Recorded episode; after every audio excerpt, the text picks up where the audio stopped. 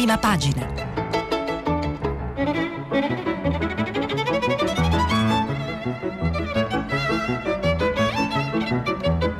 Questa settimana i giornali sono letti e commentati da Bruno Manfellotto, editorialista del settimanale L'Espresso.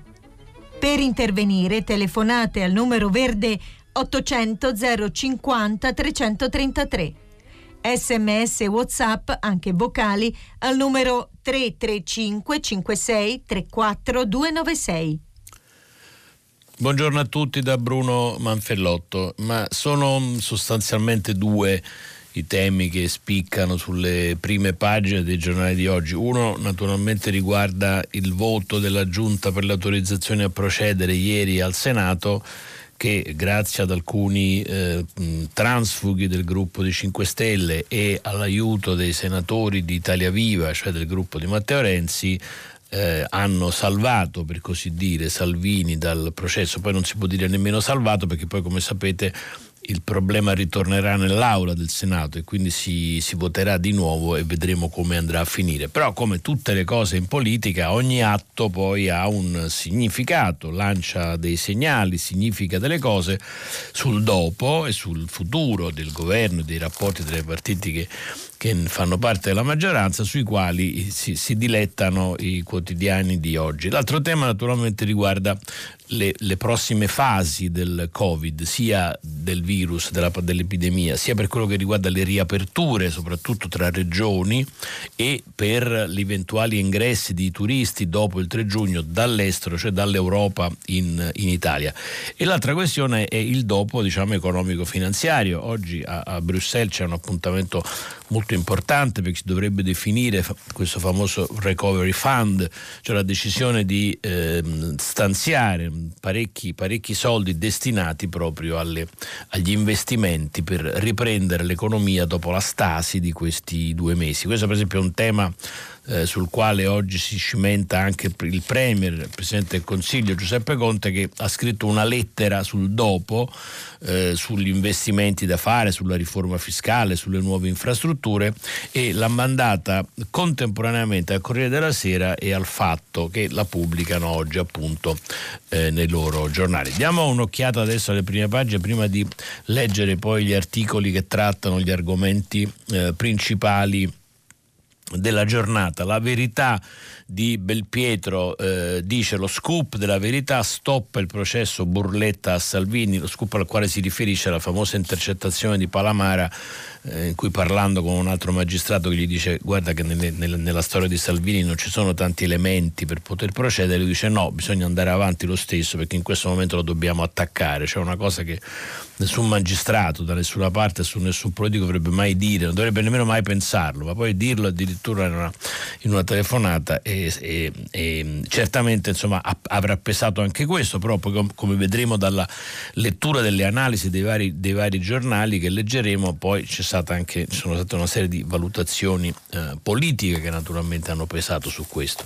È molto eh, duro anche il titolo del fatto quotidiano, Renzi, il palo della banda di Salvini, salva il capo della Lega sulla vicenda Open Arms con una 5 Stelle ribelle e un ex e a Milano la destra dà a Italia Viva la commissione d'inchiesta su Fontana Gallera e C. Questo è uno dei dettagli che verranno fuori, lo vedremo nella lettura dei giornali, cioè qualcuno ha sospettato che dietro questo accordo tra Renzi e Salvini ci fosse anche la nomina che c'è stata a sorpresa di questa, di questa ehm, di questa donna, questa signora che appartiene al gruppo di Renzi e al quale è stata affidata la guida di questa commissione d'inchiesta sulla questione sanitaria a Milano, quindi su Fontana e su Gallera.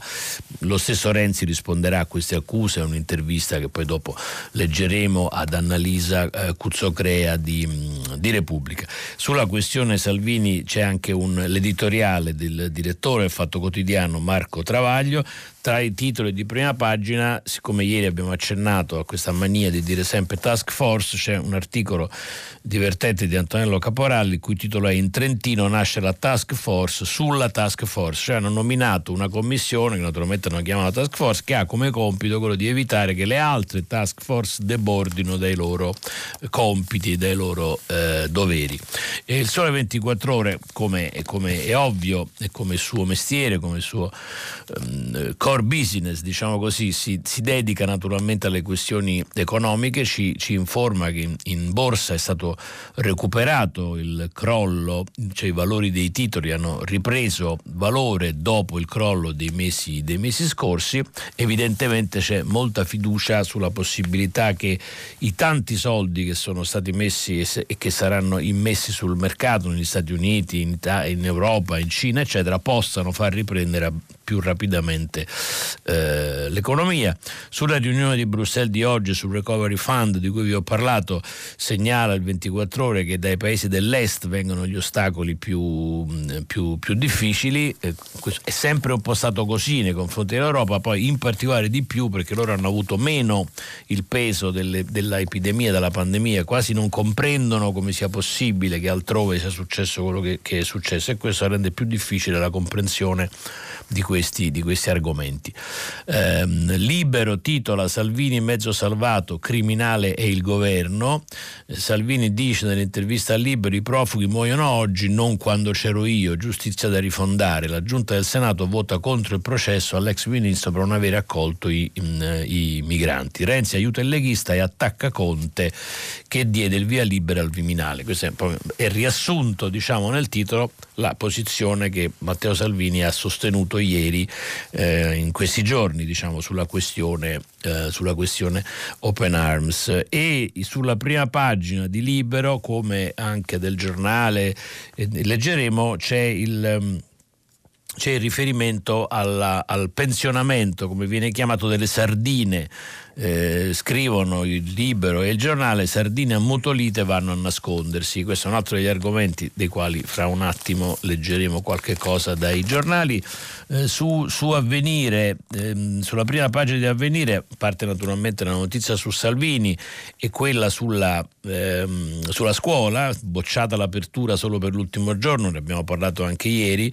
Il governo si impegna a settembre tutti in classe. Vi segnalo da Avvenire una inchiesta, un'analisi un'analisi di Agostino Giovagnoli su una nuova guerra fredda, di cui avete sentito parlare anche nelle trasmissioni precedenti, è un'analisi firmata da Agostino Giovagnoli e dà conto appunto di questa, di questa nuova guerra fredda, appunto che eh, ne abbiamo anche parlato noi lunedì, mi sembra, il nuovo fronte freddo che si è spostato dal, dall'USA, eh, cioè che ora riguarda gli Stati Uniti e la Cina come negli anni eh, immediatamente il dopoguerra riguardò gli Stati Uniti e l'Unione eh, Sovietica. Il Mattino di Napoli dedica il suo primo titolo come giusto alle questioni eh, locali della città e della, della regione, eh, in, in, questo caso il problema riguarda la, la, l'azienda Jabil che mm, è la rabbia degli operai dopo l'accordo stracciato nella notte notte, tagli cinici a casa intere famiglie, come sapete ieri ne abbiamo, ne abbiamo parlato, molte aziende hanno approfittato della crisi del Covid per chiudere o per annunciare una chiusura nel sud. Questo naturalmente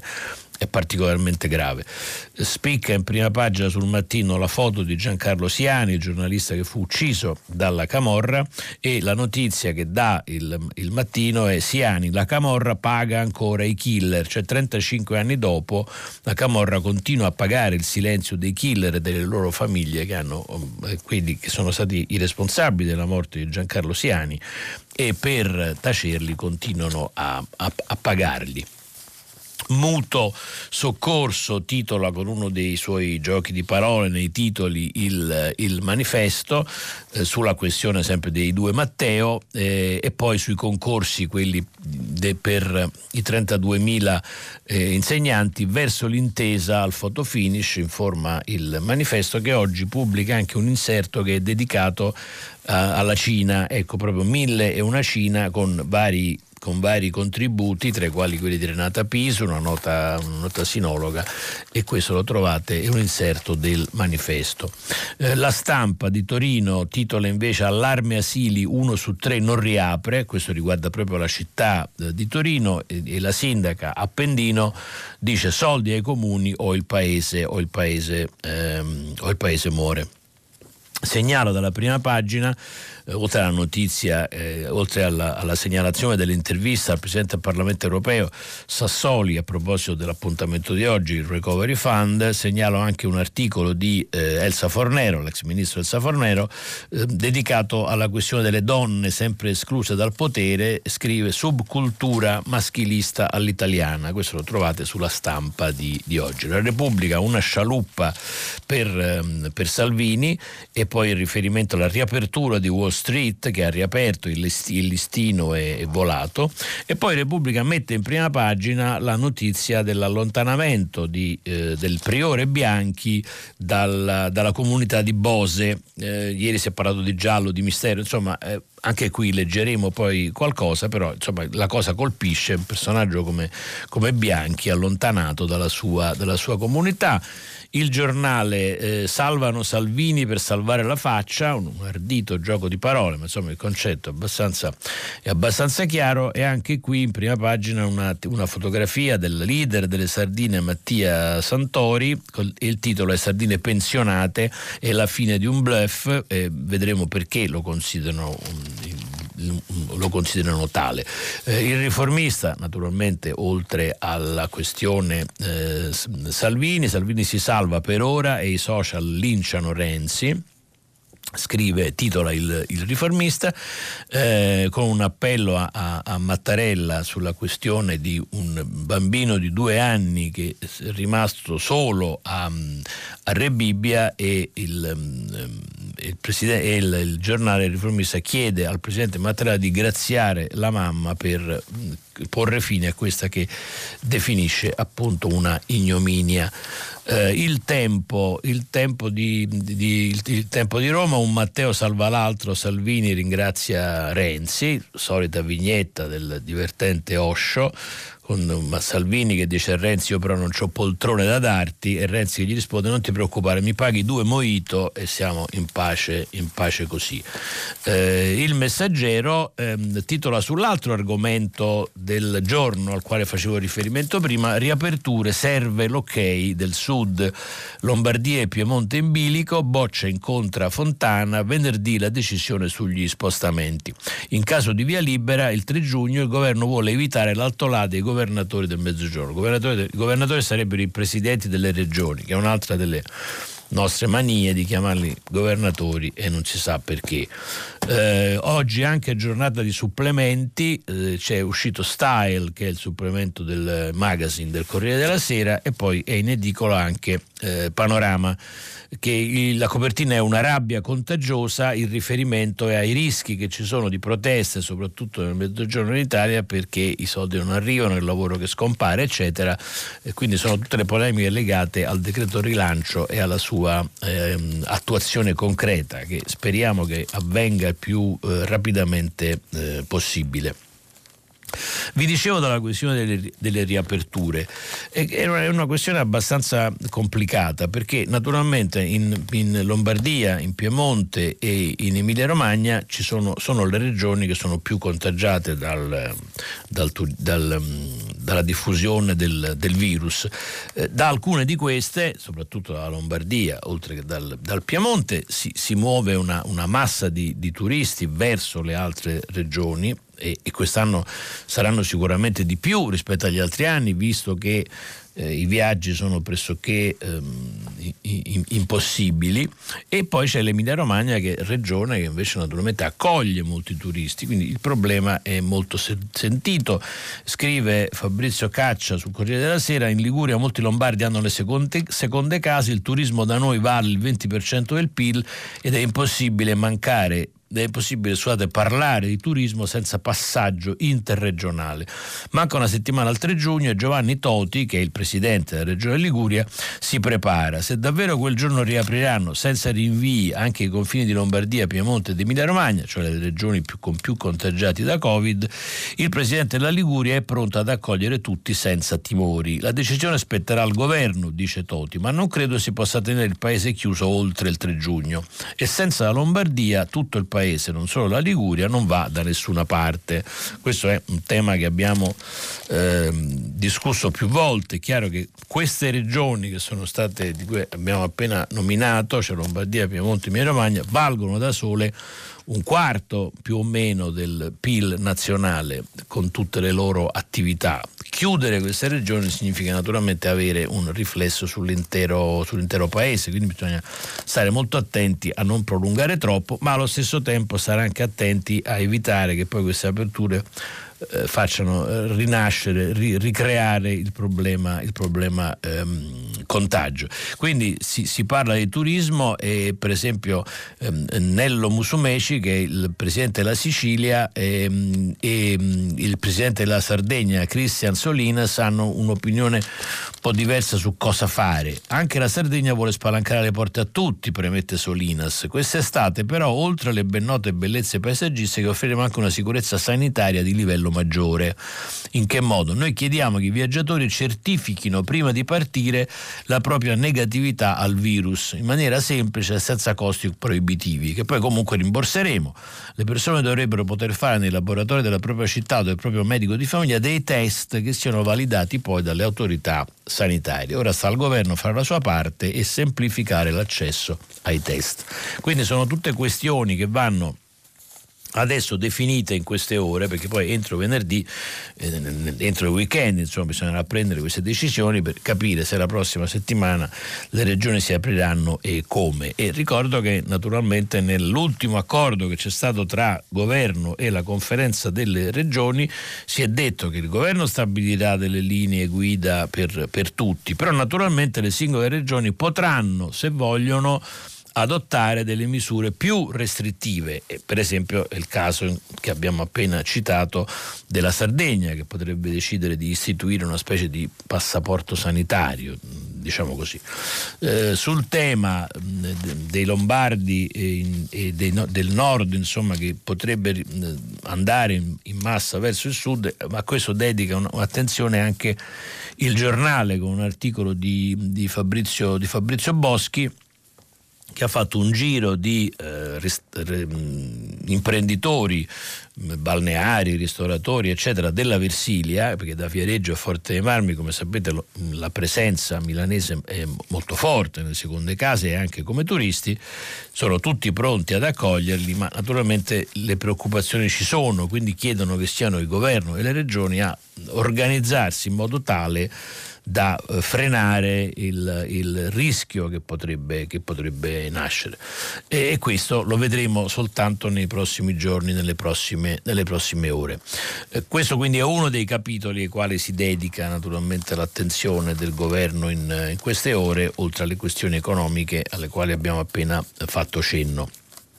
Sul versante invece più strettamente proprio politico, insomma, cioè degli equilibri politici del governo e della maggioranza, la questione del gioco dei due Matteo, come lo chiama il Corriere della Sera, e come lo chiamano un po' tutti poi stamattina, ehm, ehm, è al centro delle note politiche, delle, delle, analisi politiche di tutti i maggiori, i maggiori giornali.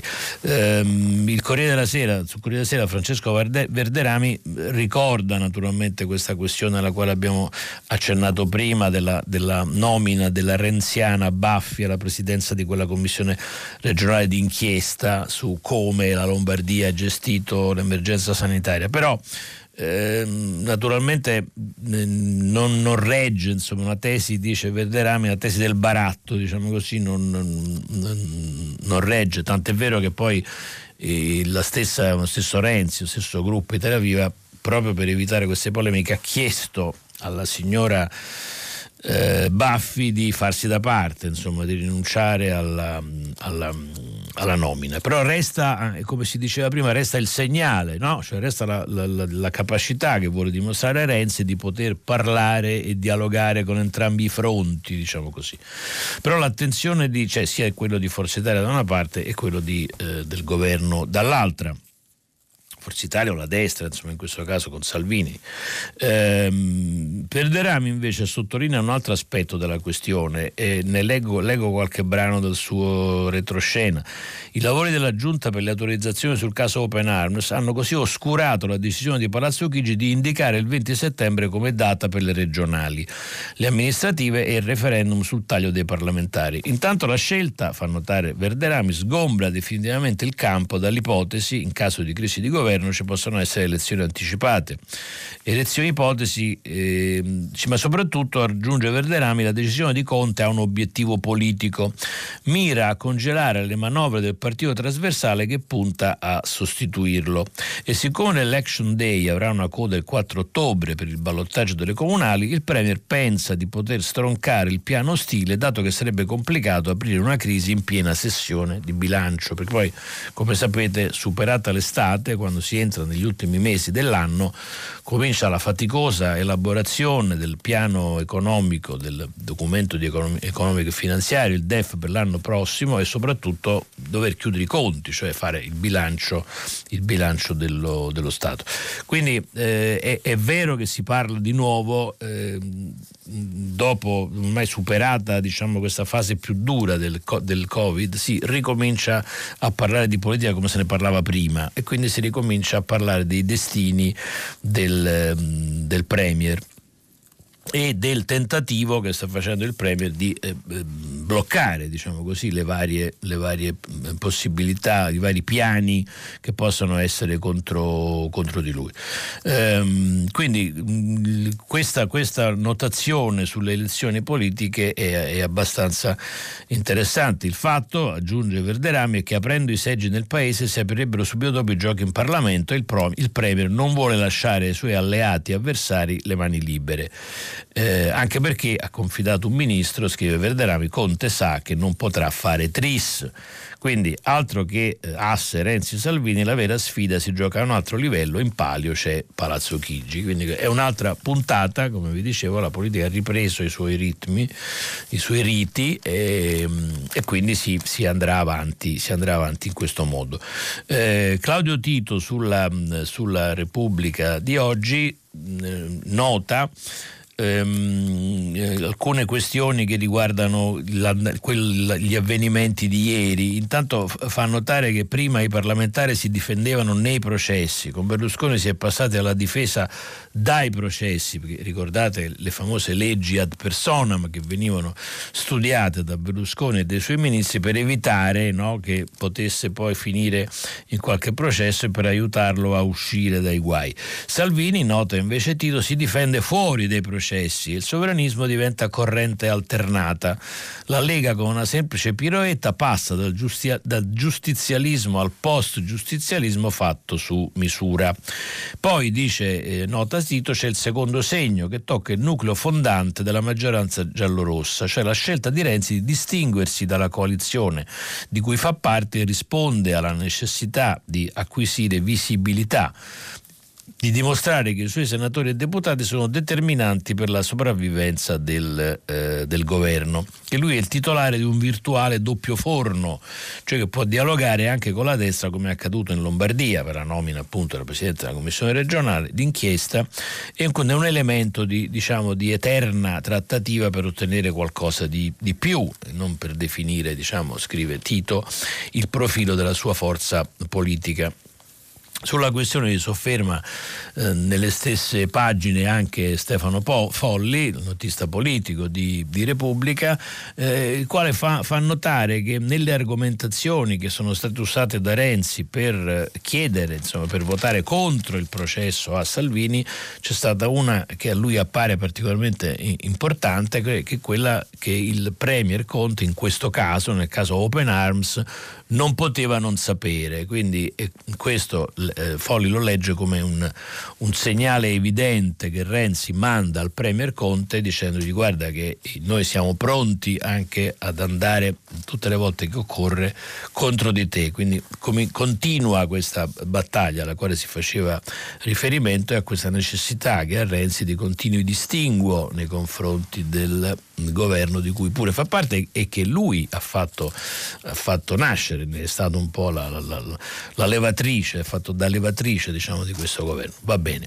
Eh, Renzi appunto viene intervistato eh, dal, da Annalisa Cuzzocrea, sul, sempre sulla Repubblica eh, di oggi, e, e, risponde alle sue domande così, cioè, ha voluto salvare Matteo Salvini perché noi abbiamo salvato Bonafede, non Salvini e ci è già costato molto, ma cos'è cambiato ora per far decidere ai suoi di, di, votare diversamente dal resto della maggioranza?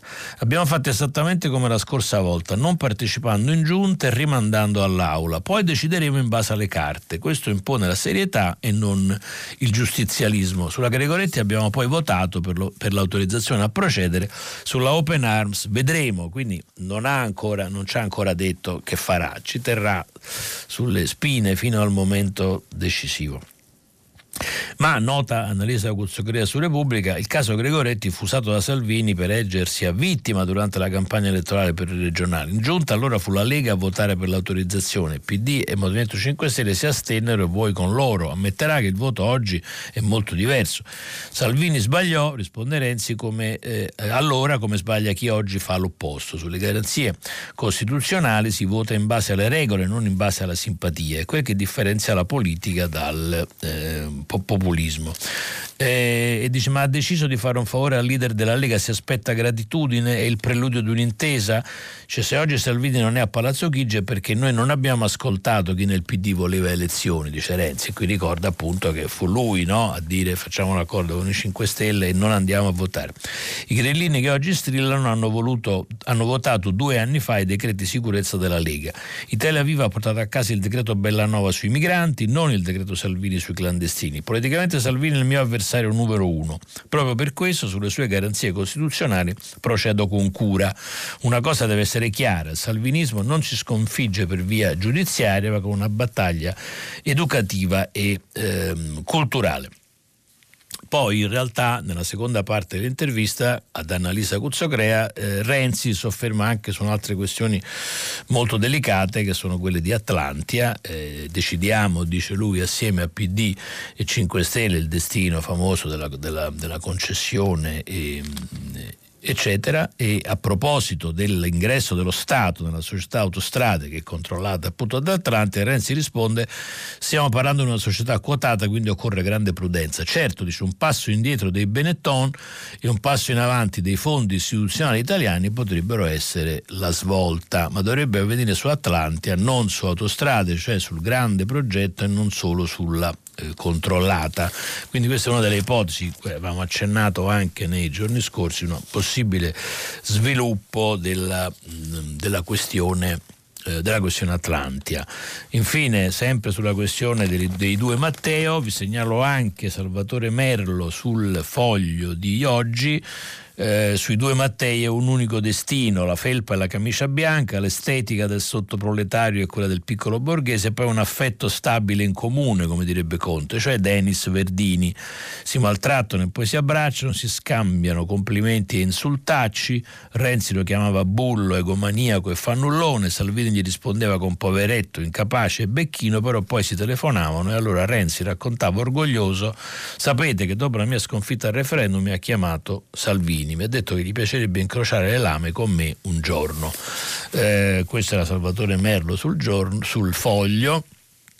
A proposito della vicenda eh, Renzi, Renzi, Lega, mentre si avvicina anche la, la, la riforma della giustizia, che è un altro degli argomenti eh, sempre, sempre, sempre, caldi no? sempre in primo piano, che però sono stati poi naturalmente acuiti dalla questione delle intercettazioni e da quella che è stata chiamata magistratopoli. E, e quello è un altro appuntamento in cui la, l'annuncio, diciamo così, garantista di Renzi nella vicenda di Salvini alla giunta per, per l'immunità eh, è, è, significativa, no? è, è, si è voluto distinguere da una, dalla, dalla, posizione che meno diciamo, garantista eh, sul, sulle questioni di giustizia del, del PD. Quindi vedremo anche su questo cosa, come procederanno, procederanno le cose.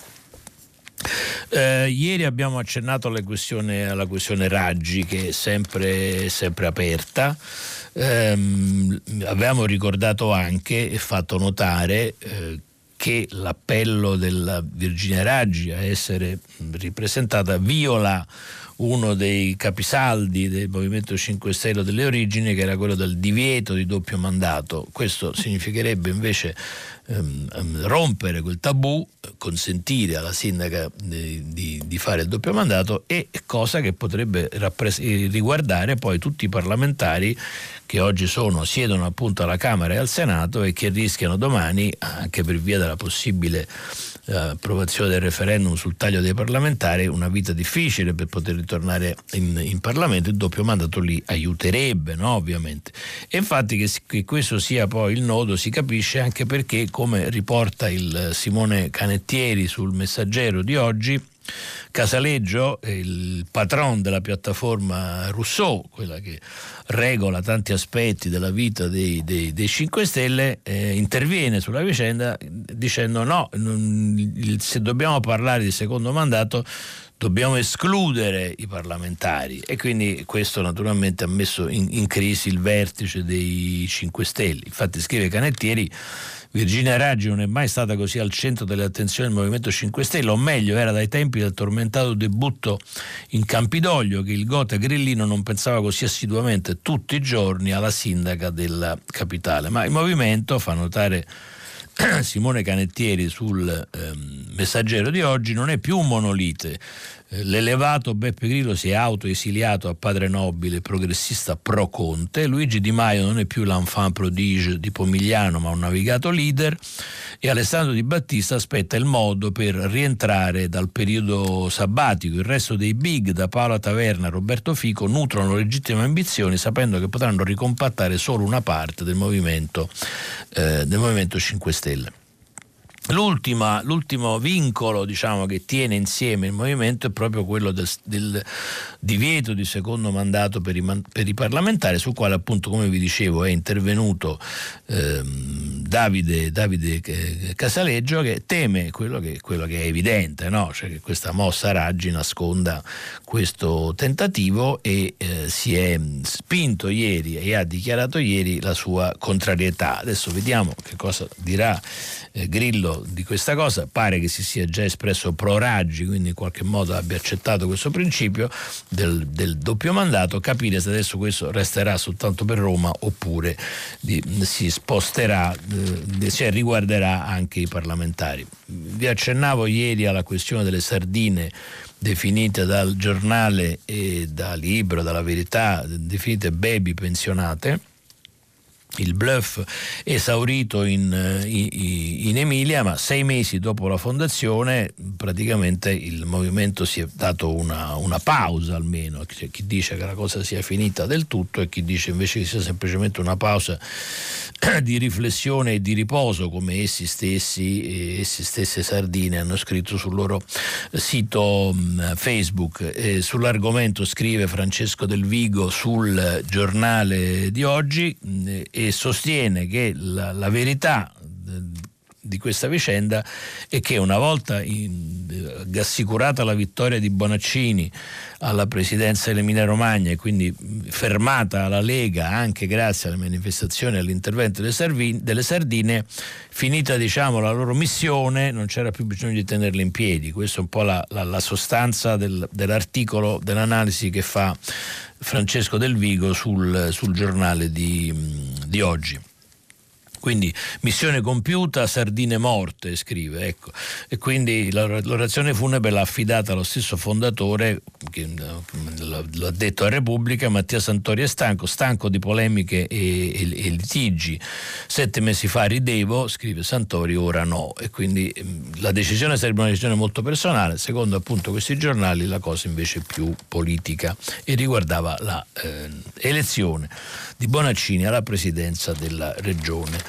Eh, questo mi consente di aprire un attimo una parentesi proprio su, ehm, su Bonaccini, eh, perché Fabio Martini sulla stampa eh, di oggi lo mette lo, lo, ufficialmente in gara per la premiership, per la leadership almeno del Partito Democratico. E, e leggiamo perché. Eh, il compagno Bonaccini, scrive Fabio Martini sulla stampa, è fatto così, verace ma mai sopra le righe, alla mano ma prudentissimo con il suo politichese all'emiliana e proprio per questo fanno notizia le parole che il Presidente della Regione Emilia-Romagna ha pronunciato alle 5 della sera del 26 maggio 2020. Non mi vedo come candidato premier, anzi mi chiedo chiedo ogni giorno se sono in grado di fare il presidente dell'Emilia Romagna. Resto con i piedi per terra, ma allo stesso modo non escludo nulla. Ci si mette a disposizione se si ha passione politica per migliorare la cosa pubblica. Ora queste sono cose che Bonaccini ha detto rispondendo a una domanda di Marco da Milano, il direttore dell'Espresso, che gli chiedeva proprio se si vedeva come eh, premier del centro-sinistra in una ipotetica sfida con il, l'antagonista, l'altro nome nuovo del, del centrodestra che è Luca Zaia, che il, il, leghista Luca Zaia che è il grande competitor in questo momento di Matteo, di Matteo Salvini. Ma se la legislatura, scrive ancora Martini, non, collassa, non, collasserà prematuramente, il PD e la coalizione centrodestra avranno bisogno di un candidato premier fra, fra ben tre anni e proprio questa distanza rende sorprendente la disponibilità del prudentissimo eh, Bonaccini, uomo di partito che ne conosce le regole, amico de, della giovinezza di Nicola Zingaretti. Bonaccini non farebbe mai qualcosa contro il suo segretario, quindi nota Fabio Martini, se Bonaccini si è mosso è almeno per buone ragioni. La prima sa che Zingaretti non coltiva ambizioni da Premier, la seconda, una fine anticipata della legislatura, torna a essere tra le cose possibili. Terzo, Bonaccini sa che il candidato di coalizione al quale coltivato da Zingaretti, cioè il sindaco di Milano Giuseppe, Giuseppe Sala è uscito indebolito dalla vicenda eh, Covid. Quindi eh, come vedete tutto si è rimesso in movimento da tutte le parti del, del, sistema, del sistema politico e si prepara all'appuntamento altrettanto delicato del dopo virus, cioè i prossimi mesi appunto che saranno dopo eh, quando usciremo insomma, da, questa, da, questa, da questa epidemia dovremo cominciare a pensare diciamo così alla ricostruzione, insomma, al, al dopo. Vi accennavo alla questione del del monastero di Bose. Eh, la Repubblica titola Monastero di Bose lo strappo del Papa, l'ex priore Bianchi via dalla, dalla comunità. L'articolo è firmato da Paolo, da Paolo Rodari eh, e, e, scrive, che scrive giorni di grande tensione nella comunità monastica di Bose. Dopo una visita apostolica, infatti, il cardinale Pietro Parolin, segretario di Stato Vaticano, ha firmato un decreto approvato in forma specifica dal Papa, secondo il quale Enzo Bianchi, due confratelli e una consorella dovranno separarsi dalla comunità e trasferirsi in un altro luogo, decadendo da tutti gli incarichi attualmente detenuti detenuti. Nel contempo a Bose viene nominato un delegato pontificio con pieni poteri, Amedeo Cencini. I motivi della decisione sono ascrivibili, come già spiegavano i visitatori apostolici lo scorso dicembre all'inizio del loro mandato, sono ascrivibili all'esercizio dell'autorità del fondatore, alla gestione del, del governo e al clima fraterno. Insomma, la, la, presenza diciamo, di Bianchi e la sua autorevolezza la sua um, autorità non riuscivano a, a garantire al, al, suo successore, cioè Luciano Manicardi, che, di poter esercitare la sua funzione di nuovo capo della comunità con eh, la necessaria t- tranquillità. Evidentemente questa presenza del resto lui è stato il fondatore di questa comunità, quella che l'aveva inventata, l'aveva tirata su, eh, quindi nonostante insomma, l'età abbastanza avanzata, perché ha 77 anni, naturalmente restando nella comunità la sua presenza si faceva sentire, quindi nell'interesse di tutti si è preferito eh, fare questo, questo, questo passaggio perché le questioni diciamo, di, di, governo e di, e di, potere, di gestione di potere dell'amministrazione, come vedete toccano tutti, toccano i laici, toccano i santi, toccano i meno santi e toccano eh, le comunità monastiche come le comunità politiche. Eh, a questo episodio la Repubblica dedica una pagina, altrettanto fa anche il Corriere della Sera, che mi pare abbia anche delle eh, abbia raccolto anche delle dichiarazioni di Bianchi, adesso non, non lo so, non, non, me lo ricordo più e non ce l'ho proprio sotto mano, però mi pare di sì. E, mentre invece con maggiore eh, prudenza, sì, infatti sul Corriere della Sera c'è anche Gian Guido Vecchi, ha raccolto anche delle... Mh, racconta anche l'amarezza del fondatore che, che, che tuttora non vorrebbe, non vorrebbe, andarsene. Il suo grande, il grande obiettivo, il grande risultato della comunità era stato quello di portare diciamo, sotto lo stesso te- tetto cattolici e, e, protestanti.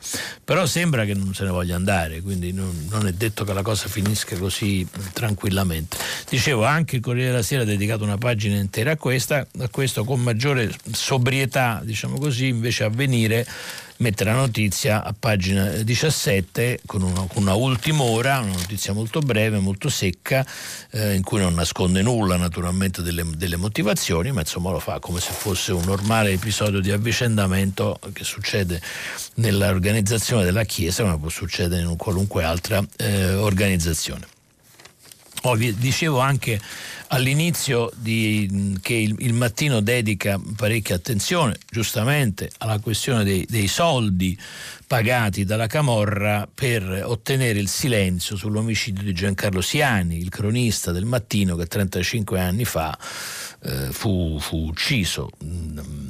E il, mm, il, Leandro del Gaudio sul, sul, mattino racconta un po' questa, questa, storia, racconta di questo vitalizio che va avanti da 35 anni con una staffetta mafiosa passato da Angelo Nuvoletta il mandante, morto, il mandante dell'omicidio, morto in cella dopo una condanna definitiva all'ergastolo, a Giuseppe Polverino, che su questa storia è stato chiaro fin da subito. Gli unici soldi che contano sono quelli versati ai killer del giornalista eh, del mattino. È una storia eh, terribile e continua, eh, anche si tratta di 2.000 euro al mese per i due esecutori, ma anche tre tranche l'anno da 10.000 euro, cioè il pagamento diciamo così, del, del, del tragico, del drammatico assassinio di, eh, di, Siani, di Giancarlo Siani.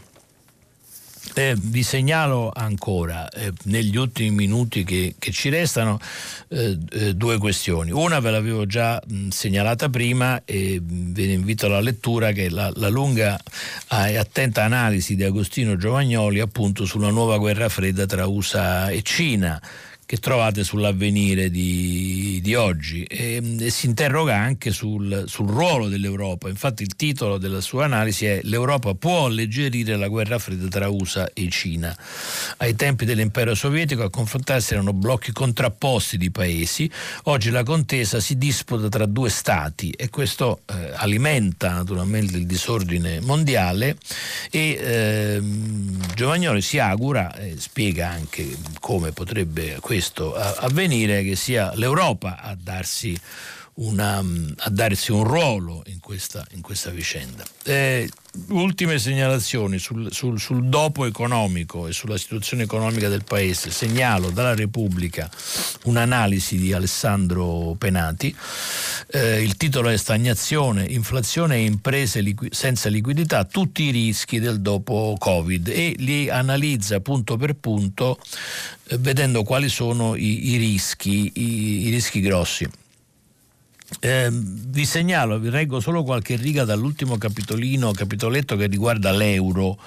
Eh, nota Penati, come ha sintetizzato Lars Feld, consigliere della Merkel, Repu- intervista alla Repubblica di qualche giorno fa, se l'Italia non fa le riforme il PIL non crescerà in modo duraturo e ci sarà bisogno di un consolidamento dei bilanci pubblici dopo la crisi da coronavirus, altrimenti il problema dell'Italia non farà che aumentare.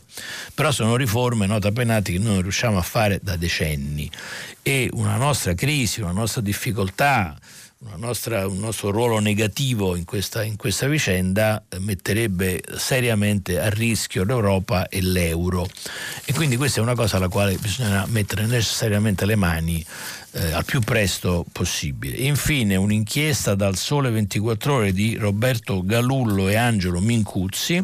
Il titolo è La Svizzera torna a essere la cassaforte dei soldi italiani. Come ricorderete questo era negli anni scorsi si era molto allentato, adesso invece la paura della crisi di tassazioni più forti sta spingendo di nuovo capitali verso la eh, Svizzera. Io finisco qui la rassegna stampa, ci sarà una breve interruzione pubblicitaria e poi eh, sarà lo spazio per le telefonate degli ascoltatori. Grazie. Bruno Manfellotto, editorialista del settimanale L'Espresso, ha terminato la lettura dei giornali di oggi. Per intervenire chiamate il numero verde 800 050 333. Sms WhatsApp, anche vocali, al numero 335 56 34 296. Si apre adesso il filo diretto di prima pagina. Per intervenire e porre domande a Bruno Manfellotto, editorialista del settimanale L'Espresso, chiamate il numero verde 800 050 333. Sms WhatsApp, anche vocali, al numero 335 56 34 296. La trasmissione si può ascoltare, riascoltare e scaricare in podcast sul sito di Radio 3 e sull'applicazione Rai Play Radio. Ecco, siamo pronti ad ascoltare, a sentire telefonate. Ecco, pronto? Pronto? Sì. Eh, sono Antonio e chiamo dalla Sardegna, da Tortolì. Buongiorno. Buongiorno, io volevo parlare di quello che è successo ieri, il salvataggio di, Salvi, di Salvini e, sì. la elezione della Commissione Sanità. Sì. Cioè, a, a, me mi è sembrato che si, si è scambiata la dignità personale, la dignità politica per un posto in commissione. Mm. Politici senza un progetto per l'Italia pensano solo ai sondaggi e ai loro tornaconti. Ma la cosa più deprimente per me è, è la stampa che si sta comportando come, secondo me, come da, da tifosa, patteggia per uno o per l'altra parte. Mm. E parliamo male dei paesi del nord perché non si fidano di noi, spendaccioni del sud. Però ci dimentichiamo, ci siamo dimenticati di quello che si diceva qualche mese fa a proposito dell'autonomia uh, differenziata tra le regioni italiane, quello che si diceva Sì. il nord per il sud. Sì. E in Italia abbiamo una memoria talmente corta e purtroppo la stampa aiuta questa smemoratezza e secondo me Povera stampa, sempre colpa della stampa. Povera no, stampa. no, la stampa è complice di questo. Ah, addirittura. Sì, Senta, perché- no, grazie perché signor Antonio. a Adesso, Renzi- a Renzi bisogna adesso le rispondo. Quello che diceva l'altro giorno, a Sì, Salvini, quello che mi- dicevano l'altro giorno. mi faccia rispondere. Grazie Antonio, mi faccia rispondere. No, eh, lei ha sollevato tanti temi, perché ha sollevato Renzi, ha sollevato l'autonomia regionale, ha sollevato quello della stampa. Qua purtroppo nei pochi, pochi secondi che abbiamo a disposizione per rispondere non si riesce a essere esaurienti nella, nella risposta. Eh, io dico, le dico soltanto due cose. Per quello che riguarda la storia di, Sal- di, eh, Renzi, Salvini, io non credo tanto che la, la posta in palio fosse la presidenza di sta commissione, tant'è vero che la signora, la, la- lei l'ha designata, ha, ha rinunciato all'incarico, è stata pregata da Renzi di rinunciare all'incarico. Quello che conta in queste cose è il segnale politico, no? cioè il fatto che Renzi vuol far capire, e questo lo, sta- lo dice da sempre, insomma, non è per noi una, una novità, per voi ascoltatori non è una novità, che lui è in grado di parlare con t- entrambi i fronti dello schieramento, cioè lui è, è pronto a discutere di qualunque cosa con Salvini se lo giudica opportuno, con il presidente della regione Lombardia se lo giudica opportuno o con il PD se lo giudica opportuno. Quindi questo fa parte, diciamo così, della- del mestiere Renzi, della missione Renzi, dell'essere, dell'essere Matteo, Matteo Renzi. Vedremo, lui creando, ha creato un movimento, vedremo che cosa questo movimento porterà a casa, che cosa riuscirà a ottenere, eccetera. Per ora però il suo ha capito, ha deciso che il suo ruolo deve essere quello di, di stimolo nei confronti di questa maggioranza che lui stesso ha, ha prodotto, che lui stesso ha voluto eh, e di stimolarla continuamente anche facendo accordi se necessario con l'altra parte dello schieramento. Questa è la sua, la sua tecnica, diciamo. quindi non credo che ci sia proprio uno scambio su questo o su quello, non so che cosa otterrà nei prossimi giorni, nelle nomine, chiesto come sappiamo alcune presidenze di commissioni eh, parlamentari dopo che si era stato un, un, disgelo sulle questioni economiche col governo Conte, insomma, e continuerà a fare così per i prossimi mesi, i prossimi anni. Per quello che riguarda la stampa, io mh, mm, non voglio assolvere nessuno, ci mancherebbe altro, dopo tanti anni che faccio questo mestiere ne ho viste di tutti i colori. Vorrei soltanto però dirle che per come la penso io, penso che comunque una, una stampa sincera sia una stampa che poi si schiera cioè non può esistere una stampa, la stampa deve, i giornalisti, i giornali devono raccontare tutto, non devono nascondere nessuna notizia, però hanno il diritto dovere poi di dire da che parte stanno, perché altrimenti io compro un giornale e che cosa, che cosa ne, ne, ne, ricavo. Io la penso così, poi ci sono anche quelli che così non la pensano, pensano che esista una sorta di obiettività che io negli anni ho, ho imparato che è una obiettività che riguarda la mh, completezza dei, dell'informazione e delle notizie. Poi è opportuno e giusto che i giornali su quelle notizie, su quei fatti esprimano un'opinione, si, si schierino, siano in qualche modo partigiani, come si usa dire. Sentiamo un'altra domanda, pronto? Pronto? Buongiorno. Sì, buongiorno a lei. Buongiorno, dottor Martellotto, sono Raffaele Foschini da Frattamaggiore. Prego. E lei ieri a proposito della diciamo, della crisi che ulteriormente colpirà il nostro sud ha fatto dei riferimenti soltanto alla, alla questione dell'edilizia e del turismo che potrebbero essere diciamo, i punti eh, salienti per evitare sì. un ulteriore impoverimento del sud. Io metterei di più l'accento sull'agricoltura sì. per tutte le ricadute che essa potrebbe diciamo, avere su tutte le altre questioni mm, diciamo, ad essa connessa. Sì. Innanzitutto parlo del recupero dei territori che sono stati abbandonati, certo. del ripopolamento dei, dei, piccoli borghi di cui noi siamo altrettanto ricchi come il, il centro e il, eh, e il settentrione, il settentrione il nord del paese, sì. sì. E quindi eh, evitare la tragedia no, che stiamo vivendo, abbiamo vissuto, dell'immigrazione non solo diciamo, intellettuale, ma da un po' di tempo a questa parte anche manuale da parte no. dei giovani del sud. Questo è un tema estremamente diciamo, complesso, però a cui io vedo che non possiamo fare riferimento a una classe dirigente all'altezza della situazione. C'è una classe dirigente che pensa diciamo, al giorno per giorno, sì, sì. al sondaggio che avviene ora per ora addirittura. Sì questo, c'è questo tatticismo che francamente è, sì, no, lo capisco. Guardi, su, questa, su quest'ultima cosa, anzi su molte delle cose che lei ha detto, mh, sono d'accordo. La prima che mi colpisce di più e che vedo che ritorna quasi tutte le, le, le telefonate che, che, ricevo, ma anche delle mail che mi arrivano, insomma dei contatti che, che, ho in altri modi. E quello che si, si, si rimprovera alla politica italiana è quello di non avere un progetto, come si usa dire. Io più semplicemente eh, la dico in termini più banali, insomma più rozzi.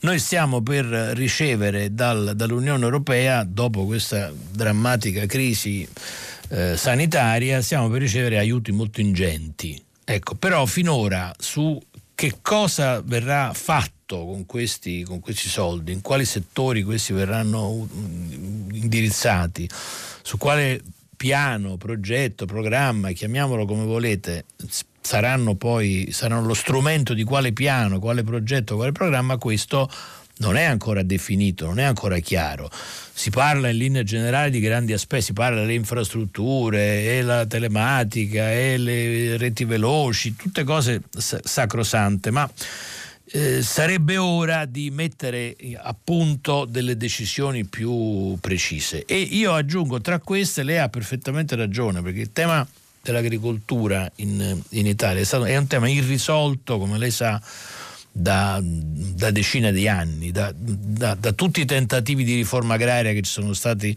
nel paese nel secolo scorso, insomma nel dopoguerra, dopo la seconda guerra mondiale, no, è, è, stato un problema che non è stato mai, prima è stato totalmente abbandonato in cambio di un'industrializzazione ehm, totale o del tentativo di industrializzazione totale che ha provocato tutti i fenomeni di emigrazione dal sud ai quali faceva riferimento lei e poi c'è stato un tentativo di, di, recupero però di nicchie, ma un progetto che riguardasse invece la produzione agricola in termini più industriali, in termini più moderni, questo è assolutamente vero che non se ne è mai più parlato. Io pure spero che, sia, che chi ci si accorga che per noi anche questo è un tema importante. Non è l'unico, non è il decisivo, però è importante.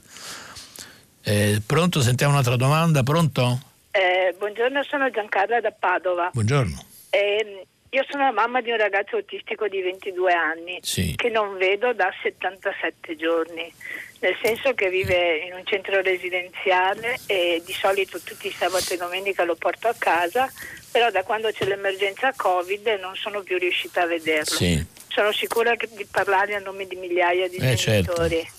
Allora, io fino a 20 giorni fa questa cosa l'ho accettata perché la ritenevo fondamentale proteggere i ragazzi, proteggere tutti. Però da due settimane a sta parte, anche di più, mi pare dal 3-4 maggio, ci, ci si può ricongiungere con i congiunti, sì. possono vedere i congiunti. Mi chiedo perché loro no, che hanno più bisogno di altri. Mm. C'erano notizie ufficiose che forse li potevamo vedere mezz'ora al giorno, mezz'ora dopo essere stati tamponati. Senta, eccetera, scusi, io glielo chiedo, per mia, nulla. glielo chiedo per mia ignoranza, perché non, non, non, sapevo questo dettaglio, ma questa cosa riguarda eh, tutti o riguarda soltanto questo, questo, istituto al quale fa riferimento lei o la regione allora, nella quale lei... Sicuramente riguarda, io penso tutta la regione perché aspetta, sicuramente i primi responsabili sono le ASL sì. e poi sopra le ASL le regioni, penso dipende dalla regione. Sì, perché cioè, va bene su questo, eh, ma questo si... è accanimento. Cioè sì, non... sì, sì. No, questo poi è strano perché questi istituti, cioè è strano, poi dipende dagli ordinamenti regionali, perché alcuni di questi istituti dipendono direttamente dalle ASL quindi, e, e, dai comuni e altri invece allora, riguardano direttamente dalla regione. Però allora, capire, la... lei ha ragione però sulla, sulla, sulla richiesta, diciamo così, perché io penso che un capisco che adesso il momento è ancora molto delicato certo. perché è quello in cui si apre eccetera. Però non capisco come non l'ho capito per esempio per alcune cose che riguardavano la scuola non capisco perché non si possono studiare degli accorgimenti. Cioè non è detto che lei per vederlo debba andare dentro l'istituto e mescolarsi con le altre mamme gli altri ragazzi cioè, si può anche trovare un modo alternativo delle turnazioni far uscire i ragazzi per un, un'ora due ore mezz'ora quello che sia. Capisco che è più complicato è più difficile organizzare, però forse dei sistemi alternativi potrebbero esserci. Lei ha provato a parlarne di questo oppure c'è stato un no e basta? Si è cercato di mandare avanti delle proposte alle ASL non, di Vicenza, in questo caso che non hanno neanche preso in considerazione. Allora io dico, eh, non so, io la vedo penso che abbiano paura, paura che avvenga il contagio in queste comunità, perché sono comunità residenziali, a parte che sono in quattro in questo momento dove c'è mio figlio adesso, non 50, mm-hmm. non 200. Certo. Allora dico, penso abbiano paura del contagio, ma noi genitori non andiamo lì per portare il contagio, voglio dire, le sappiamo bene, difatti fino a 20 giorni fa non abbiamo protestato perché abbiamo detto no, è giusto mm. così, mm. ma adesso no, questo è certo. accanimento, hanno paura Io perché è successo. Penso che adesso col 3 giugno, anche appunto da, dalla prossima settimana cambierà anche questo, penso. Sì, ma sti ragazzi. Eh, lo so, mi dispiace molto perché per loro poi è, è giorni per un difficile. autistico. Certo, è molto molto cioè, molto io sono sconvolta perché mm, veramente Signora, ringrazio, spero che il Grazie. suo appello sia ascoltato da qualcuno che possa fare qualcosa. Grazie. Sentiamo un'altra domanda, pronto? Sì, buongiorno. Buongiorno. Senta, mi chiamo Paola e sto chiamando da Firenze. Io le dico molto francamente che sono perplessa sulla linea che è stata adottata in questi ultimi tempi, piuttosto dal suo giornale, dal suo giornale che poi è stato il mio fino dalla fondazione. Ma il mio giornale è l'Espresso, si riferisce eh, all'Espresso. Sì, va bene, Repubblica, il eh, va, Repubblica, sì, va bene, sono due. l'Espresso, no, no, per capire bene, lo chiedo per capire. Sì, no, la linea editoriale sì. è quella chiaramente perché io compro come tu, compravo come tutti l'Espresso la domenica perché era legata sì, alla Repubblica. Certo. Quindi parliamo della stessa cosa. Allora io non riesco a capire questo cambiamento, di, cioè l'ho collegato certamente al cambiamento di frontiera, al modo con cui è stato defenestrato il direttore Verdelli. Sì. Quello che non riesco a capire è dove vuole andare la linea di questo giornale. Scusi signora, lo dico, ma lo, glielo chiedo proprio veramente per mia m, migliore informazione.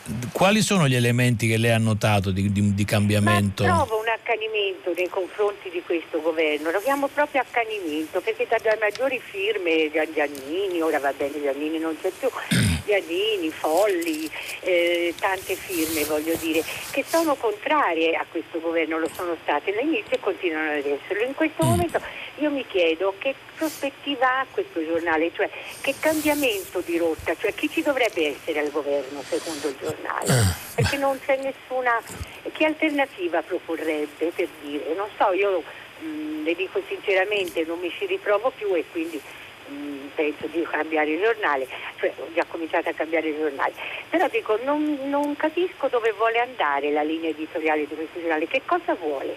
Ma, guardi signore, io intanto ehm, devo, devo, devo, distinguere necessariamente perché in, l'Espresso e Repubblica non, non sono la stessa cosa, fanno parte naturalmente dello stesso gruppo editoriale, però se Dio vuole ogni, ogni, giornale, ogni testata ha il suo direttore e fa le sue scelte in, in, autonomia e in indipendenza, perché altrimenti se così non fosse se ne andrebbe. No? Cioè, qualunque direttore se venisse obbligato a fare una certa cosa dall'editore se ne andrebbe. Deve, se, se, fa il suo mestiere, se fa il, il direttore accetta delle, delle regole di carattere generale. Quindi, ma glielo dico solo perché l'Espresso ha una sua autonomia e Repubblica ha una sua autonomia e l'uno diciamo, decide del suo destino, per dire così. Per quello che riguarda Repubblica ehm, vorrei dire soltanto due cose. La prima riguarda quello che lei ha detto, il defenestramento di, di Verdelli. Ora, ehm, è, è, inevitabile che a ogni cambio di proprietà ci sia un cambio di direttore, questo succede normalmente, è inevitabile che ogni cambio di direttore sia un cambio a sorpresa, sia inatteso dai lettori e naturalmente dagli interessati. Io personalmente trovo che è stato sbagliato farlo in quei modi in quel giorno, ma le sto esprimendo una mia opinione personale. Come ricorderà Verdelli era stato minacciato, insomma era stato messo sotto scorta, era stato addirittura eh, per il 23 del, del, mese di marzo gli era stata addirittura annunciata la sua morte perché ormai sta su questi su questi messaggi, su queste minacce si arriva a delle cose veramente disumane, insomma drammatiche. Quindi ecco, avrei scelto una volta riconosciuto questo diritto diciamo, al, all'editore di eh, nominare il, le persone di sua fiducia, le persone che più apprezza, i professionisti che più apprezza, avrei scelto e avrei preferito, diciamo così, un'altra, un'altra modalità, ecco, un, altro, un, altro, sistema, un altro modo e, e una spiegazione che, che, avrebbe consentito anche una, una migliore spiegazione del, di quello che stava succedendo e avrebbe evitato anche tanti di questi sospetti che lei stessa sta eh, manifestando. Per il resto io credo che sia un po' presto per giudicare, perché insomma io conosco i giornalisti di Repubblica da tanti anni, conosco Folli da una vita, quello che scriveva prima lo scrive adesso, non mi pare che ci sia stato un, un grosso cambiamento nei confronti del suo giudizio sul governo Conte, lo leggiamo anche qui tutte le mattine, ma lo leggevo io già prima l'anno scorso, un mese fa, due anni fa, cioè non, non mi pare che ci sia su questo una, una, una grande, una grande grande, una grande differenza. Penso anche che sia presto però per giudicare un direttore, il suo lavoro e soprattutto un giornale che non dimentichi ha eh, 40 anni di storia, di, di, di vita, ehm, 50 anni, adesso sbaglio anche i conti, di, di vita, eh, ha una redazione forte delle firme autorevoli eh, che sono legate a una storia, a una identità, a un, a un marchio, come si dice, che non si abbandona così facilmente, che è più forte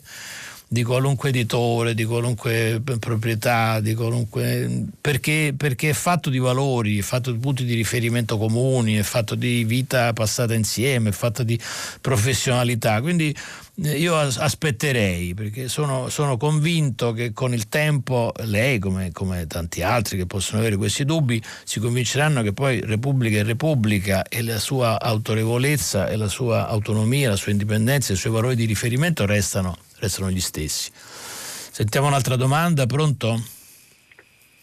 Pronto? Sì. Eh, sono Paolo da Roma. Buongiorno. Buongiorno, senta, io mi ricollego a una telefonata di poco fa, ho la moglie in RSA con Alzheimer. No, mi scusi, non ho capito, una telefonata? È di una signora che ha telefonato poco fa rispetto al, diciamo, al figlio. Ah, il figlio autistico, sì. Eh, io ho la moglie in una RSA dove per la verità eh, il comportamento della direzione è stato molto intelligente, molto buono, non ci sono contatti, contagi, eccetera. Però questa assenza per mesi di un contatto, di una relazione con i parenti è devastante dal punto di vista psicologico, perché chi ha questa malattia non guarisce, però può eh, beneficiare. Esatto, certo, certo. Allora, e quindi cosa è successo lì? Perché dicevi è stato un buon atteggiamento? Che avete fatto? Ma eh, nei confronti della eh, sicurezza dei pazienti, c'è stata una chiusura, ha impedito qualsiasi contagio eh. e quindi eh, dal punto di vista fisico sono stati preservati. Però dal punto di vista psicologico, che è l'unica cosa di cui possono beneficiare questo tipo di pazienti, la situazione è peggiorata molto. Certo. E quindi si, si, tratterebbe di trovare una modalità che eh, non è difficile però qui c'entrano probabilmente di mezzo altri, altri fattori. Mm.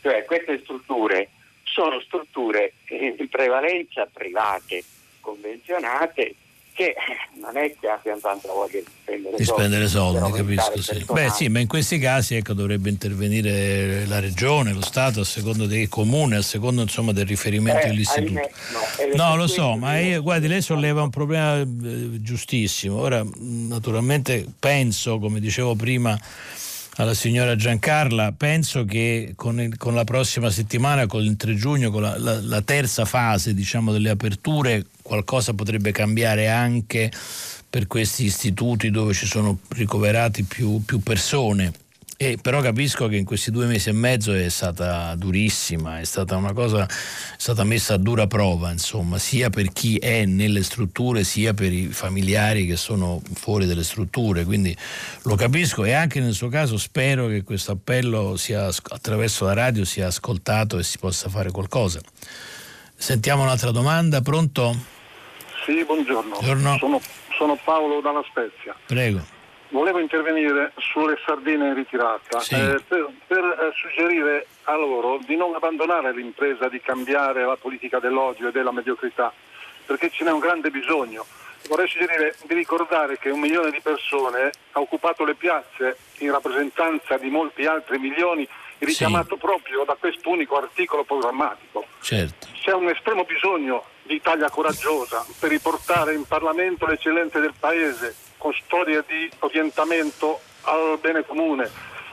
Eccellenze sono state espulse dalla politica, dai partiti e dalle istituzioni Guardi, sono, capi, capisco la sua capisco la, preoccupazioni, diciamo, la preoccupazione e l'appello insomma, di, di, Paolo e questo mi dà anche l'occasione di, di dire che insomma, è anche stato sempre un po' strano l'atteggiamento dei, del, del, mm, di come è stato giudicato insomma, questo movimento delle sardine. Cioè, prima è stato giudicato come un movimento che sembrava, si è detto ma sembrano grillini, eccetera. Poi è stato detto devono diventare un partito e si devono organizzare. Poi è stato detto no, non si devono organizzare, non devono diventare un partito. Ma guardi, io lo prendo per quello che è.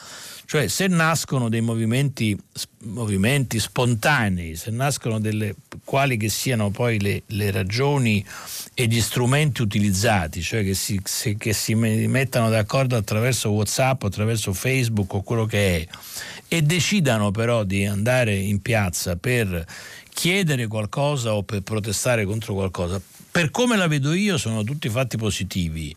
E come tali io li giudico, cioè il fatto che ci siano dei giovani che hanno 18 anni, 16 anni, 20 anni, che sentono l'esigenza di andare in piazza, di riprendersi i loro spazi e di impedire magari che una regione, come era stato il caso dell'Emilia Romagna, che ha una tradizione consolidata di apertura democratica, una delle più grandi università, delle più antiche università del mondo. Insomma, inutile che vi debba descrivere io che cos'è Bologna e cos'è l'Emilia. Ecco sentono la necessità di impedire che questo tessuto si disperda e di ricordare ai cittadini che, quali sono questi valori e quali sono le cose importanti per le quali vale la pena battersi, per me sono tutte cose molto positive. Se poi questo movimento apparentemente si spegne perché in questo momento non sente l'esigenza di andarlo, magari lo sentirà fra un mese, lo sentirà fra un anno o ne nascerà un altro simile o diverso e sono tutti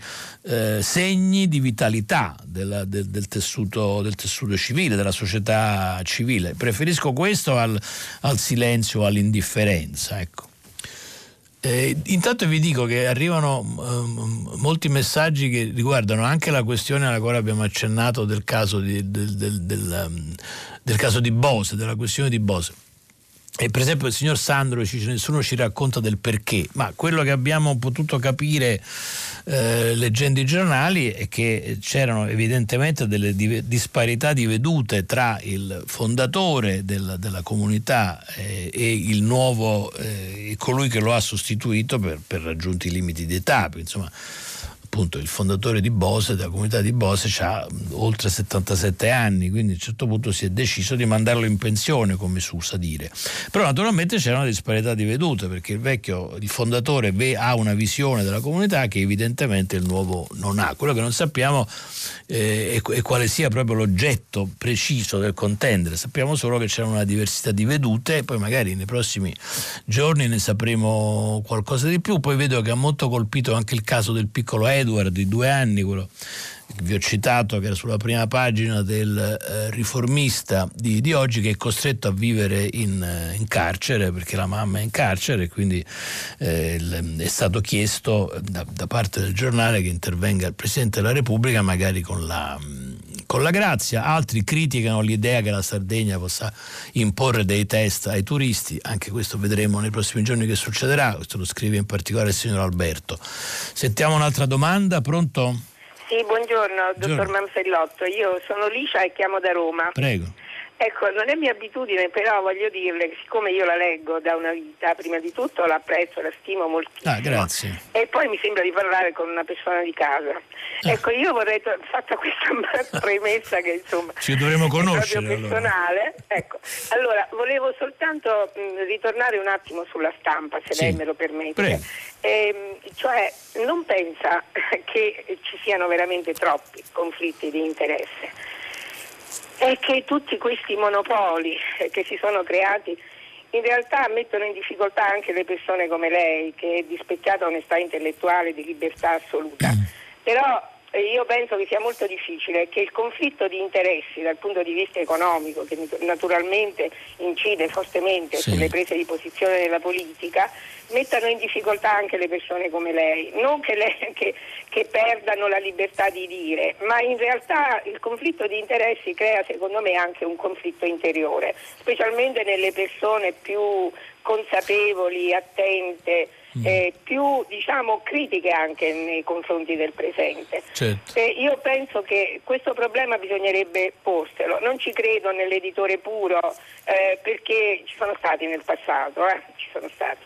Però no, non ci credo e mi ha fatto anche sorridere Lilli Gruber eh, sere fa quando ha detto che il suo è un editore puro. Mm. Io ho sorriso un po' con la mia deformazione mm, storica. Eh, e però non crede lei che veramente insomma, è difficile? Guardi... Lei per esempio è stato così sempre severo, no? Mi ricordo le dieci domande di Repubblica a Berlusconi. Eh. Ma guardi, eh. io le dico, le dico grazie sì. signora Alice, no, io le dico, dico, intanto vorrei chiarire bene sull'uso delle parole, perché il conflitto di interessi è una, una fattispecie, come si usa dire, molto precisa, no? Cioè è stata tirata fuori a proposito del caso Berlusconi, ma voglio dire è una, è una fattispecie appunto che ha origine anglosassone, no? nei sistemi anglosassoni si fa molto attenzione a questo ed è quando un, un uomo politico, un, un, uomo, un uomo di governo prenda delle decisioni o, o, non prenda delle decisioni non guardando agli interessi del paese ma guardando agli interessi della sua azienda o suoi personali. E noi purtroppo abbiamo vissuto questa esperienza con, con Berlusconi, con le leggi ad personam, con eh, le leggi che riguardavano appunto la sua, o ad aziendam come si usava, si usava dire, cioè o leggi che riguardavano il fatto che lui non dovesse o non potesse essere processato o leggi che riguardavano aiuti o incentivi o interessi che riguardavano le aziende legate al suo gruppo. Quindi questo è il conflitto di interessi in, in senso, in senso eh, preciso, in senso specifico. Nel caso dei giornalisti la questione alla quale lei fa riferimento è un'altra, cioè è quella dell'editore che in qualche modo cerca cerca di tutelare i suoi interessi no? e si dice di farlo fa attraverso i suoi giornali, cioè eh, in che modo lo farebbe? Spinge sui, sui politici perché i politici in qualche modo tutelino appunto gli interessi che possono riguardare questa o quella azienda che è editore di questo o quel, o quel giornale. Però questo signora ahimè non, es- non esistendo più l'editore puro è questione che esiste non solo qua nel nostro paese ma esiste in tutto il mondo, cioè gli editori hanno interessi eh, ormai diversificati, generalizzati e tra questi c'è anche quello di eh, di fare dei giornali e cercare di guadagnarci dei soldi, che è la cosa numero uno. E qua entrano in, in gioco i giornalisti, cioè entra in gioco la, la, storia personale dei giornalisti, la loro formazione, il loro potere contrattuale, la loro forza di impedire che questo nei giornali superi i limiti della, della democrazia, della libertà, dell'autonomia, dell'indipendenza e in alcuni casi specifici che fortunatamente non hanno mai riguardato il nostro gruppo, perfino i limiti della decenza, come succede in alcuni giornali che sono di proprietà di politici che si occupano di questioni sanitarie o di altri. Vabbè, insomma, stendiamo un velo pietoso sulle diverse eh, esigenze. Io credo molto al fatto che poi quello che conti sia molto la, la, personalità, il ruolo e la capacità di farsi sentire dei giornalisti, di essere presenti, di ricordare ogni minuto che passa al proprio editore che un giornale ha una sua storia perché è un giornale di una comunità. Un giornale che parla a, una, a, una, a, un gruppo, a una collettività, a una comunità di lettori che si ritrova nei valori, nei giudizi, nel modo di leggere le cose, nei, nei, libri che si apprezzano perfino, nelle trasmissioni televisive che piacciono o che non piacciono, nei modi di comportarsi. Si, è una comunità, è un gruppo che poi quando ogni anno si svolge, per esempio, negli ultimi anni si è svolta sempre a Bologna, si è svolta la Repubblica delle Idee, io invito qualunque lettore di Repubblica a passare una volta lì dove ci, si ritrovano i giornalisti di Repubblica, dell'Espresso, i loro eh, collaboratori storici e si rende conto che è una cosa un po' diversa dai normali lettori di giornali, è una comunità, è una collettività e questa pesa, questa conta, questa si fa sentire, è presente.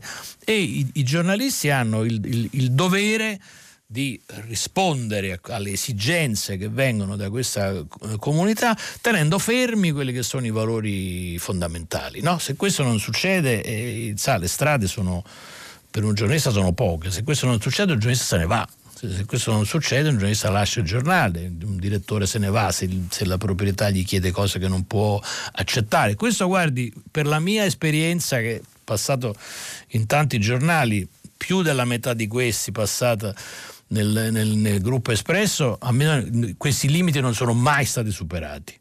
Quindi io posso, eh, su, sulla, mia, sulla, mia, vita personale, il ruolo che ho svolto di direttore, questi limiti non sono mai stati, ma nemmeno sfiorati, quindi tam, tantomeno superati. Io sono convinto che questi limiti che fanno parte della storia di una testata e della sua comunità di lettori non verranno superati e non verranno intaccati. Spero naturalmente di non sbagliarmi e di non essere smentito, però penso che siano più forti degli, degli interessi di questo o di quell'editore.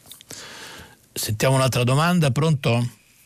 Buongiorno, sono Buongiorno. Anna, chiamo da Roma. Prego. Io vorrei parlare ancora dell'ultimo giorno di scuola. Sì. I bambini sono stati, i ragazzi sono stati bravissimi in questi mesi, sono stati tranquilli a casa, alle volte anche soli, senza fratelli, hanno studiato online e sono stati perfetti, non ci siamo molto occupati di loro. Io vorrei parlare un momento solo del, delle elementari, che sono la migliore parte forse della scuola italiana, sì. e della quinta elementare, che è un passaggio, è un passaggio dall'infanzia, dal rapporto intimo e anche un po' spirituale forse con i maestri alla media.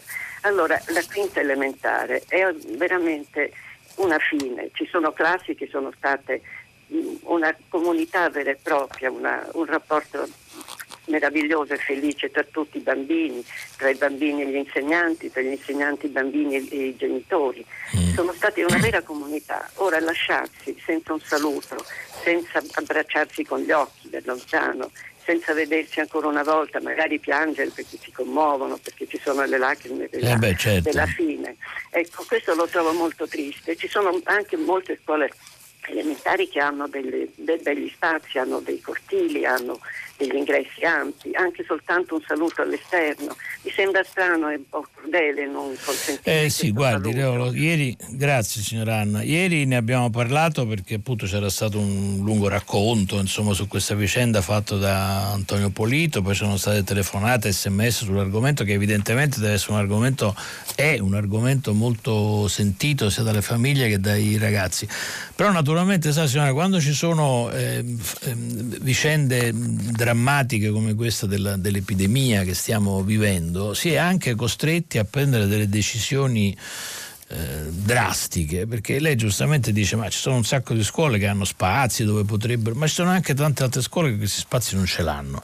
Allora a un certo punto non si può fare una norma in cui si dice chi ha gli spazi fa l'ultimo giorno di scuola, chi non ha gli spazi non fa l'ultimo giorno di scuola. Si è costretti a prendere una decisione drastica che naturalmente eh, calpesta delle abitudini, dei rituali, dei, delle, delle, sensibilità in favore di, una, eh, di un interesse superiore che è quello di evitare che eh, questo giorno di festa diventi invece un'occasione di diffusione del eh, contagio.